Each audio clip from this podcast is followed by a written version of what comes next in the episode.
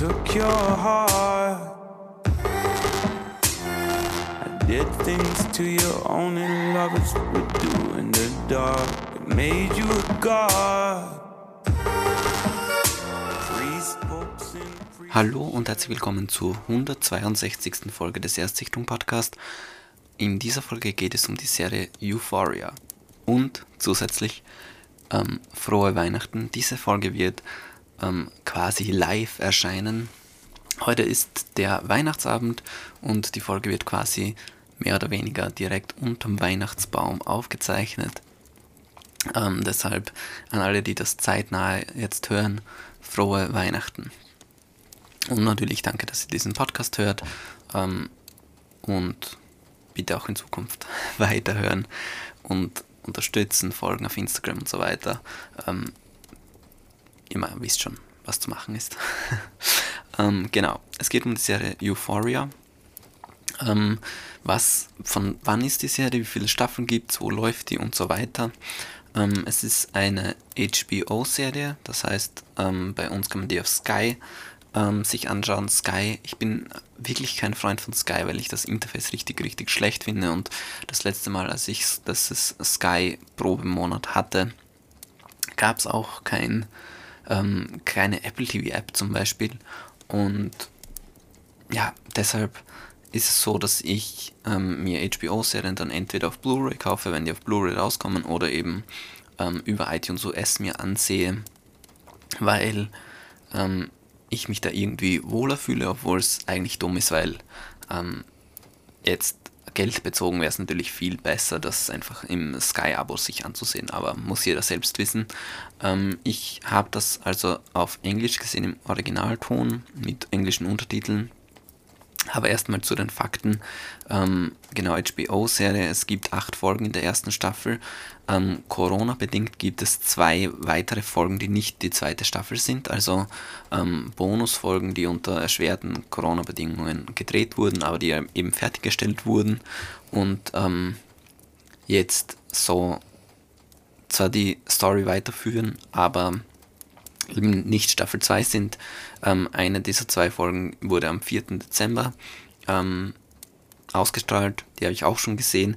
Die nächste wird am 24. Jänner ausgestrahlt werden. Und an sich ist aber die Serie aus dem Jahr 2019. Ähm, Regie geführt haben ein paar Leute. Die meisten Folgen hat Sam Levinson ähm, regisiert. Den könnte man kennen von Assassination Nation oder The Wizard. Ich kannte ihn ehrlich gesagt nicht, also ich habe keinen, keine seiner anderen Filme gesehen.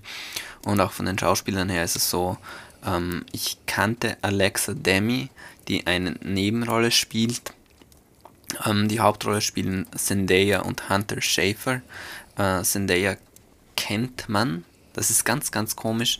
Ein ganz, ganz komisches Phänomen irgendwie, weil ähm, Zendaya eine dieser Schauspielerinnen ist, die in unserer Generation, glaube ich, sehr, sehr viele, also ich bin jetzt so Mitte 20, Anfang 20, und ich glaube, dass in unserer Generation wirklich viele Leute Zendaya kennen, aber man nicht so wirklich sagen kann, woher. Ja, also sie spielt bei Spider-Man noch mit, Spider-Man Homecoming und Spider-Man Far From Home. Habe ich aber jetzt, bin ich nicht der größte Fan von, könnte ich mir jetzt auch nicht daran erinnern. Sie spielt auch bei The Greatest Showman mit und so weiter, aber ähm, wie gesagt, ich kenne sie nur von Spider-Man, aber trotzdem ist sie mir so ein Begriff, obwohl sie jetzt auch nicht wahnsinnig ähm, Social Media Präsenz hat oder so was krasses macht, ja, aber irgendwie kennt jeder, keine Ahnung. Und ähm, Hunter Schäfer spielt noch die zweite Hauptrolle quasi, ähm, kannte ich vorher auch nicht. Und ähm, worum geht's? Also es ist eine Serie, die, und da werden viele schon ausschalten oder jetzt aufhören, ähm, ja, seine Highschool. Ist das noch Highschool? Ja, ich glaube schon. Also die sind im Abschlussjahr der Highschool. Ähm, also eine Highschool-Serie, typische Teenager-Serie. Und ich hatte irgendwie total Bock auf die Serie, weil der Trailer ähm, sehr atmosphärisch ist, sehr, ähm, ja, die Machart ist irgendwie sehr ansprechend gewesen für mich. Und irgendwie, ich habe halt so ein bisschen Riverdale geschaut. Ich habe halt so ein bisschen äh, Sex Education geschaut und irgendwie, ich mag zwar dieses Alter, Also ich, ich kann mich da gut hineinversetzen in diese Figuren, die so 16, 17, 18 Jahre alt sind. Aber irgendwie dieses ähm, Highschool-Serien bin ich so ein bisschen raus aus dem Thema, ja. Also auch dieses Elite hat mir nicht so gefallen, habe ich auch nicht ähm, fertig geschaut. Irgendwie, ähm, wenn wirklich das das Hauptding ist, worum es geht, dann catcht mich das momentan nicht so, zumindest nicht als ähm, Serie.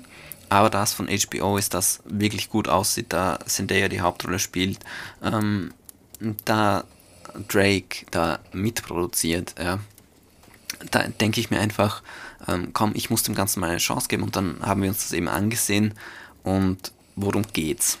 Also es geht darum, dass ähm, Rue, das ist die Hauptfigur eben, die von Zendaya gespielt wird, ähm, ist eine weiß ich nicht, ist glaube ich 16 in der Serie und ist halt drogenabhängig, die kommt gerade von der Reha zurück.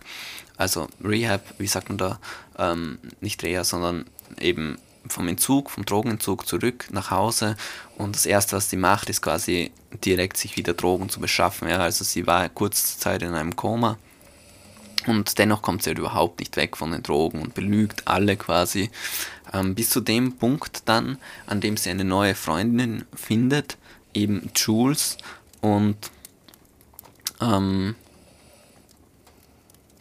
ja, das ist so mehr oder weniger die Handlung, ist einfach so ein ähm, Coming of Age, Growing Up ähm, Szenario. Also es gibt dann noch, ähm, wie soll man sagen, zwielichtige Väter von irgendwie anderen Familien. Es gibt natürlich noch andere Teens, die alle ihre eigenen Stories haben. Also egal, ob es da jetzt irgendwie geht um ähm, die Entdeckung der Sexualität geht es natürlich viel. Es geht um dieses Liebesthema, es geht aber auch viel eben um diese Drogen. Also Drogen sind ein ganz großes Thema in dieser Serie. Und ja, wie hat es mir gefallen? Oder also beziehungsweise, weil ich kann zur Story jetzt wirklich nicht viel mehr sagen, ohne zu spoilen. Ähm, was man halt sagen kann, ist, es gibt halt so Einzelgeschichten, die erzählt werden, aber das Ganze wird nicht aufgeplustert durch irgendeine ähm, wirklich stringente, durchgehende Handlung. So wie bei Riverdale zum Beispiel gibt es ja diese, in der ersten Staffel zumindest, diese Morde, die immer wieder stattfinden und man will auch herausfinden, wer ist der Mörder. Ähm, sowas in diese Richtung gibt es bei Euphoria nicht, aber es bleibt trotzdem immer wahnsinnig spannend irgendwie. Und ähm, es ist halt auch explizit und es fühlt sich irgendwie so realistisch an, ja. Also, ähm, das ist das, was ich auch so krass finde, weil da mich, mir so die, mich, äh, also ich stelle mir halt so die Frage, ähm, für wen ist die Serie gemacht, weil ähm, einem 16-Jährigen, der könnte die wahrscheinlich gar nicht schauen, weil die wahrscheinlich ab 18 freigegeben ist und ähm, irgendwie wäre es aber cool für die, glaube ich, wenn man das sieht, wenn man gleich alt ist, da macht jetzt die, Alters, die Altersfreigabe auch nicht viel Unterschied, ob man sich das ansieht oder nicht. Wenn man 16 Jahre alt ist, kann man sich eigentlich ansehen, was man will. Also schafft man das. Ähm, und für Erwachsene ist es aber, glaube ich, schon auch interessant, vor allem wenn man Kinder hat, ähm, die in dieses Alter kommen werden. Dann ist es aber auch hart. Ähm, am besten ist es wahrscheinlich für so Anfang Mitte 20-Jährige bis 30, ähm, die sich dann auch krass identifizieren können damit. Und ähm, wie ist die Serie gemacht oder wie hat es mir so gefallen oder was hat mir nicht gefallen. Ich will jetzt eher schon mal dazu übergehen. Also mir hat sehr gut gefallen, ähm, wie mit gewissen Themen umgegangen wird. Ja. Ich finde die Charaktere alle irgendwo realistisch. Ich finde, dass wenige wirklich ähm, überzeichnet sind, bis auf eine, weil ich das so ein bisschen ähm, lazy, weiß ich nicht. Es gibt halt eine Figur, die dann so quasi in das so anfängt, so Pornos mehr oder weniger zu machen. Also in dieser Szene zumindest aktiv zu sein, aber jetzt auch nicht jetzt Hardcore-Pornos, aber halt so ein bisschen Haut zu zeigen und so online sich mit irgendwelchen schmierigen Typen zu treffen. Und die aber auch in der realen Welt dann plötzlich sehr viel Sex hat und obwohl sie halt vorher noch Jungfrau war. Und ähm, ich weiß schon, wo sie hinwollen mit dieser Figur und ich weiß auch, ähm, dass es solche Leute natürlich gibt, so dieses typische, ähm, mal jetzt auf was anderes umge also eine Analogie dazu zum Beispiel dieses typische, ähm, ja, jemand durfte halt nie trinken, so mit wirklich, da waren die Eltern ganz streng, dass er auch niemals Alkohol trinken wird und ähm, der fängt halt erst ganz spät an, Alkohol zu trinken und dann ähm, wirklich sauft er wie ein Loch. So dieses typische, ähm, so in der Art sollte das, glaube ich, auch sein, dieses typische, ähm, dass sie eben nie Sex hatte und dann plötzlich so wirklich ähm, sexsüchtig wird oder was. Ich fand die Figur aber so ein bisschen, ähm, ja, ich fand die irgendwie nicht so interessant und das fand ich auch so ein bisschen zu viel vielleicht. An sich finde ich aber sonst, dass die Serie wirklich einen sehr, sehr guten Ton trifft.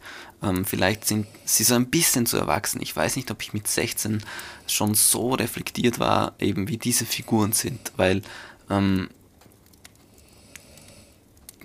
also zumindest hier Jules und, und Rue sind wirklich schon sehr, vor allem Rue, sehr, sehr erwachsen, bis auf dieses Drogenthema eben. Ähm, ja, ich fand es aber an sich richtig, richtig gut. Ähm, die Serie ist teilweise sehr, sehr schnell, was es, glaube ich, für ältere Menschen eher schwierig macht. Also es ist nicht so, dass sehr, sehr viel passiert, aber es ist einfach, ähm, wie viel da gesprochen wird und dann kommt der Umschnitt und du musst wissen, ähm, Jugendsprache verstehen und du musst wissen, was jetzt ähm, Pornhub ist oder was dies und das ist. Ähm, das ist schon irgendwie fordernd aber für jetzt eben bis 30-Jährige kein Problem, das sich anzusehen, würde ich mal sagen. Ähm, ja, irgendwie nichts sagen, was ich gerade erzähle, oder? Aber ähm, ja, mir hat es wirklich sehr, sehr gut gefallen, ähm, weil ich es eben dann doch realistisch fand und weil ich es dann eben ehrlich fand und irgendwie ähm, ich konnte wirklich, wirklich sehr, sehr gut mit den Figuren ähm, mitfühlen. Ähm, was dann noch hinzukommt, ist, dass Jules zum Beispiel eben äh, ja, eine Transperson ist, ja. Also ähm, das ist auch was, was in der Serie zwar einmal thematisiert wird, ja, also am Anfang jeder Folge ist es so, dass eine Figur quasi eine Nebenfigur oder auch Hauptfigur ähm, nochmal vorgestellt wird, wirklich im Detail, ähm, wie die als Kind waren und wie sie eben zu dieser Person geworden sind, die sie jetzt mit 16 sind. Und ähm, da wird die Geschichte von Jules zwar nochmal aufgegriffen, aber sonst ähm, ist es halt kein Thema in der Serie. Es ist, es ist nie ein Thema, ey, du bist ja eine Transperson, sondern es ist eigentlich ähm, ja so Alltag. Es ist halt einfach, okay, es ist halt das und, und es wird nie thematisiert in, in keinster Art und Weise irgendwie. Im positivsten Sinne jetzt sage ich das. Und auch dieser Umgang, das fand ich richtig schön, weil es eben so, so unaufdringlich wirkt und so. Ähm, ja, es ist halt kein Thema, wo man noch ewig drüber sprechen sollte oder das jetzt ewig noch ins Detail analysieren sollte und sie wird auch nicht zum Opfer deswegen jetzt krass gemacht. Ähm, hat mir auch sehr, sehr gut gefallen. Ähm, weiß ich gar nicht, ob ich das jetzt überhaupt besprechen muss, weil es eben in der Serie auch nicht so krass ähm, besprochen wird. Ähm, wie schaut es aus mit einer zweiten Staffel? Wie freue ich mich darauf? Wie ähm, sehr ist, wird das benötigt? Ähm, also ich finde, die erste Staffel ähm, hat schon ein offenes Ende, wo ich jetzt nicht zufrieden werde, wenn das offen bleibt. Aber ich würde auch nicht unbedingt darauf wetten, dass die zweite Staffel nochmal so genial wird und so gut wie die erste Staffel, weil ähm, zum Beispiel eben das, was ich schon erwähnt habe, dass in, am Anfang jeder Folge eben die Figuren nochmal vorgestellt werden und so weiter, das kannst du halt in der zweiten Staffel quasi nicht mehr machen. Naja, vielleicht doch. Aber wenn du nicht fast alle Figuren austauschst, dann ähm, kannst du ja nicht nochmal die gleichen Figuren nochmal er erklären quasi. Und dann muss eben eine krasse Handlung einsetzen, damit dann wirklich was passiert. Deshalb bin ich einfach gespannt, ähm, wie sie die zweite Staffel angehen, was sie sich überlegt haben und ähm, wie sie das Ganze dann ausführen, weil ich habe so leichte Bedenken, dass sie es mit der zweiten Staffel nochmal hinkriegen, aber andererseits glaube ich, dass sie da schon wirklich Freiheiten haben, weil sie ja auch hier nicht diese zehn Folgen zum Beispiel machen mussten, sondern ähm, ganz klar acht Folgen haben sie wahrscheinlich gesagt, ja, acht Folgen sind unsere Story und wir machen jetzt acht Folgen. Im Endeffekt sind es trotzdem zehn geworden mit den Bonusfolgen, aber das ist halt Corona geschuldet. Ähm, ja, ich freue mich auf jeden Fall auf eine zweite Staffel und mir hat es wirklich, wirklich ähm, sehr gut gefallen, diese Serie. Und ich kann es jedem nur kann es jedem nur empfehlen. Ich finde, HBO ist echt ein Brett immer noch. Und ähm, gerade in den letzten zwei, drei Jahren haben die so krasse Sachen rausgehaut. Also Sharp Objects und New Pope und, und Euphoria und was da noch kommt. Also ich finde wirklich, ähm, ich schaue sehr viel Filme und Serien, ja, und ähm, ich schaue auch gerne Netflix-Produktionen und so weiter, aber ähm, wenn man sich dann wieder mal hinsetzt und ähm, das Geld investiert, muss ich hier an meiner Stelle wirklich sagen, und ähm, sich so eine HBO-Produktion reinfahrt, dann ist das einfach was ganz was anderes, was viel, viel wertigeres. Und ich finde, das merkt man auch mit Euphoria. Also unter den, den Teenie-Serien, unter den Highschool-Dramen. Teenie-Serie würde ich jetzt so in Klammern setzen, weil es wirklich nicht viel geht. So 13-Jährige ist es keine Serie, ja. die sollten die meiner Meinung nach nicht sehen, aber ähm, unter Highschool-Serien ist es wirklich eine 10 von 10 und auch generell als, als Serie ist es wirklich schon sehr, sehr gut und nur empfehlenswert. Ja gut, dann trinkt weiter euren Glühwein ein bisschen, geht wieder raus aus dem Zimmer, ähm, trefft euch ähm, mit den Verwandten, die bei euch im Haushalt leben, ja nicht unbedingt irgendwelche Corona-Cluster erzeugen. Und esst noch ein paar Kekse, verbringt die Weihnachtsfeiertage irgendwie besinnlich ähm, holt eure Pile of Shames nach, ja, lest die Bücher, die ihr lesen wollt, spielt die Spiele, die ihr spielen wollt, schaut die Filme und Serien, die ihr schauen wollt. Und ähm, seid kreativ, macht irgendwas, was ihr eben immer wieder vor euch herschiebt, ja, also irgendwelche Jahresplaner oder malt was, lernt Ukulele spielen oder was auch immer. Habt Spaß. Bis zum nächsten Mal. Tschüss.